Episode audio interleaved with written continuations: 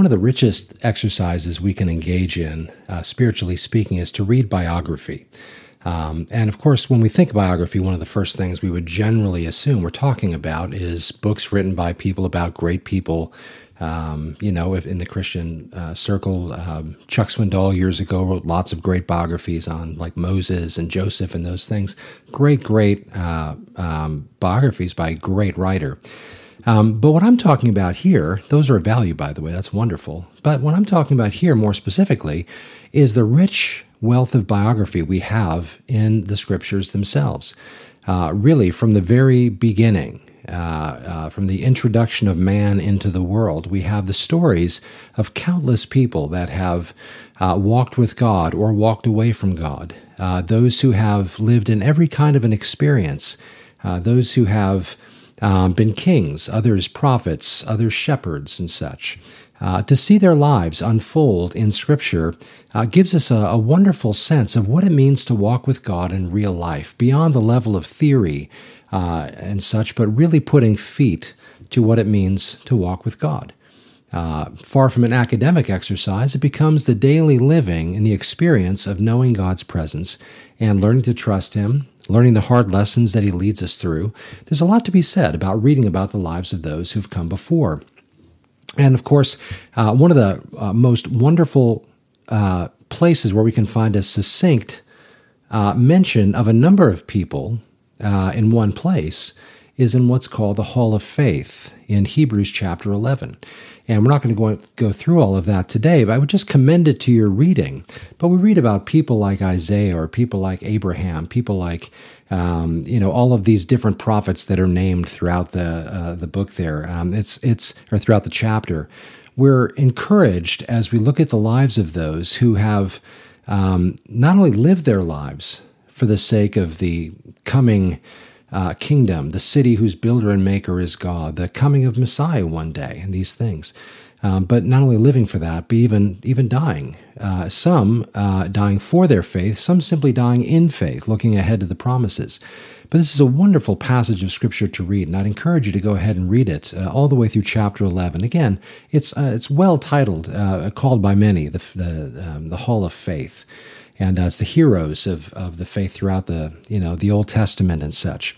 Well, the New Testament, of course, we have um, some tremendous biography as well. In the Old Testament, we have people like the kings. We have people like uh, David, of course, uh, the pinnacle, the king by which all other kings in Israel are measured. We have um, Josiah, um, wonderful revival happening under Josiah. We have Hezekiah, uh, a man who laid out uh, his concerns, his fears, the literal letter from his enemies before the Lord, and sought the Lord and got on his face before God, and God delivered him and the people uh, that night. Uh, it just in dramatic fashion. We read about again heroes like Moses and such, uh, who lead the people of Israel, people who were ill-equipped in and of themselves, but yet called and, and equipped by God to go and uh, to ultimately serve him. Matter of fact, Moses, interestingly, started uh, as a child growing up in Egypt. Of course, his story um, being taken into Pharaoh's household, his daughter raising Moses, and um, but Moses started interestingly, just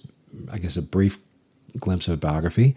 Moses started with all the best training in the world in Egypt. But it was after God had um, brought him personally out of Egypt, out into the wilderness for all of those many, many years 40 years or so. He's 40 years old. He's kicked out of Egypt for 40 years, and ultimately then he comes back and leads the children of Israel for 40 years.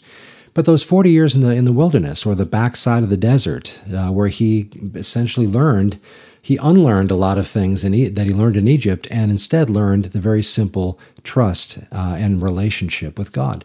Tremendous insights into so many, uh, as we look at people's lives, tremendous insight into what it means to walk with God. Of course, I was starting to allude to the New Testament. Uh, look at the book of Acts, and we see Peter, we see Paul, we see Philip, we see Stephen. Uh, we see all these wonderful, um, uh, you know, uh, first century uh, progenitors to the Christian church as they uh, ultimately uh, provide the seed. Uh, you know, the, as, as, the expression goes, the blood of the martyrs is the seed of the church. Um, and so, as we look into the scripture for these biographies, not just great men outside of the scripture, there, there can be a lot learned from the lives of many people who've lived even outside of the scripture. But to glean from those who lived in the Scripture and experienced what it meant to walk with God from God's own Word itself, as we look into His Word to learn about those who learned their lessons the right way or learned their lessons the hard way. Again, those who walked with God, those who walked away from God. But the crescendo of this chapter I just mentioned in, in uh, uh, uh, Hebrews chapter 11, really the, the, the purpose of the mention of that ultimately finds its apex in chapter 12, verse 1. Notice what the author to Hebrews says. Therefore, again, hermeneutical principle. If you see a therefore, you want to stop and take a look at what it's there for. The therefore in this case is because we have all of these uh, witnesses to look uh, back on all of these lives and biography of those who have lived before by faith.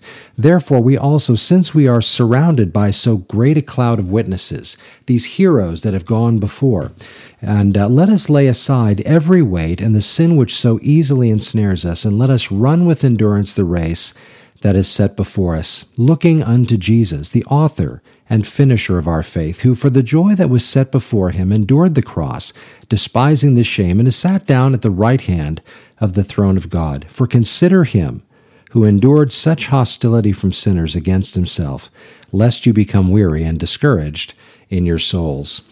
And he goes on to encourage them, saying they've not yet struggled to, this, uh, to the point of bloodshed in that one of the, the benefit, one of the great benefits we get from looking at the lives of those who lived their faith before us uh, is the, the understanding that it is possible to press on in the midst of difficulty.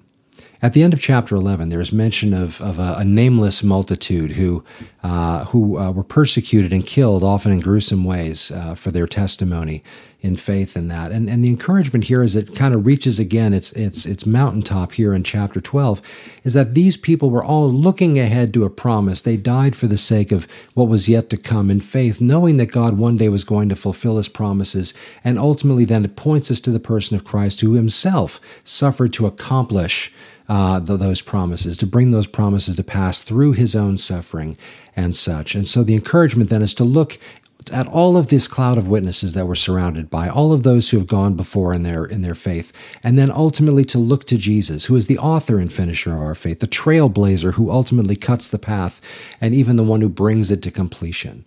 Uh, he becomes our ultimate example, who, taking on all of that persecution and suffering at the hands of sinners, yet nonetheless he did so for our sake, and he finished his course and his race. Uh, Paul, at the end of his own life, said that very thing I have run the race, I have finished my course, I have kept the faith. The idea of having accomplished that which was set before him for the sake of God's glory, getting to the finish line and finishing strong. This is the encouragement that we that we gain from those who went on before. And so, let me encourage you. Uh, this is just really just some brief thoughts on this subject today as I was reading through this passage.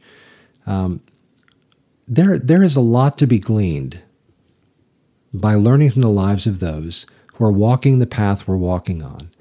Uh, maybe those alongside of us right now, as we learn from them and how they've gotten to where they are, mature in the faith, or whether we look at those who've gone before, that, that those examples that are set, who that, that ultimately lay the groundwork for our own confidence in finishing in faith, learning to walk with God, trusting Him every step of the way, learning from their successes, learning from their failures, learning that oftentimes failure is really not fatal because God's grace, whether in the Old or New Testament, God's grace is there to pick up those who stumble and those who fall. Abraham, the great father of faith, had a couple of tremendous lapses. Peter, uh, you know, uh, one of the one of the, the twelve hand-picked disciples, of Christ himself, one of Jesus' own closest disciples and friends, had an epic fail, but yet was restored by the Lord and went on to become a tremendous pillar in the church. And so there is, uh, again, at the risk of sounding redundant, there is such uh, wealth of blessing and benefit to learn from those who've gone on before. No Christian was designed to be an island. No Christian is supposed to be isolated from other believers. And so, however it is that you can glean, whether it's uh, through books, whether it's obviously through the scripture, as we were just saying, looking at the lives of those in scripture who, who walked with God, or whether it's having friends around you uh, that walk with the Lord and encourage you in your faith, older believers, seasoned saints who can impart to you and help you to walk the path, uh, the narrow road that ultimately leads to everlasting life. Uh, this is the beautiful privilege of the believer that we never actually walk alone. Christ Himself is with us, but on top of that, He often gives us tremendous uh, blessing through the examples, the relationships, the record of the lives of those who've come before to encourage us. Um, it's a very heavy read because it's it's all about suffering. But there is a book called Foxe's Book of Martyrs, F O X E apostrophe S, Foxe's Book of Martyrs, and it uh, describes the sufferings of the saints from the time of the apostles, the, the apostles themselves, and the, the the way that they ultimately died uh, for you know for their testimony, and then ultimately through the centuries, uh, ta- telling the stories of so many who, like the apostles, uh, suffered at the hands of those who would persecute them for their testimony. It's uh, again, it's a heavy read. It's not uh, it's a, not a light Sunday afternoon read that's going to be uplifting in terms of the details of the stories. But it is a tremendous encouragement to recognize the grace that God imparted to those who were on the, uh, the threshold of eternity in those final moments, giving them all that they needed as they prepared to meet Him. There's testimony in that that's worth gleaning from. So just a, a thought, a suggestion, but but do take advantage of the opportunities to to dig into the lives of others in in in in, uh, in the Scripture, those who have walked with Christ, those who maybe even your own life you have the blessed privilege of knowing and being able to glean from. It's a rich there's a rich reward in this, and so let me encourage you toward that end. Father, we thank you for the goodness that you demonstrate toward us in giving us relationships with people, giving us the written testimonies of those who have come before, the cloud of witnesses that we're surrounded by that encourage us to press on. Uh, and of course, as we look to the person of Christ Himself, our own Savior, the Lord, who ultimately leads us, uh, both in, in, in plain reality, He leads us, but also by example. Help us to learn uh, from the one who ultimately gave himself freely to the hands of sinners to be persecuted, that he might ultimately fulfill his purpose and the race that he had ultimately been born into this world to, to accomplish. Help us to learn from that, to understand that the road is not always easy, it's not always smooth, but it does lead us to everlasting life. And the pitfalls that come along the way, the the the temptations, the persecutions, the things that come along the way, uh, when seen in their proper context, become, uh, as Warren Wiersbe said, bumps upon which we climb. And so, thank you, Father, for the examples that we can glean from. Help us to do so. Uh, certainly, if we walk with the wise, we ourselves will be wise. So, whether it's literally with those around us or whether it's through the lives of those who've come before, help us to be wise and learn from those who've come before. Thank you, Father. We praise you, we thank you, we bless you that one day we'll be in fellowship in heaven side by side with that great cloud of witnesses as the communion of the saints is full there in heaven. Thank you, Lord. We praise you for all of this, your daily goodnesses. In Jesus' name, amen.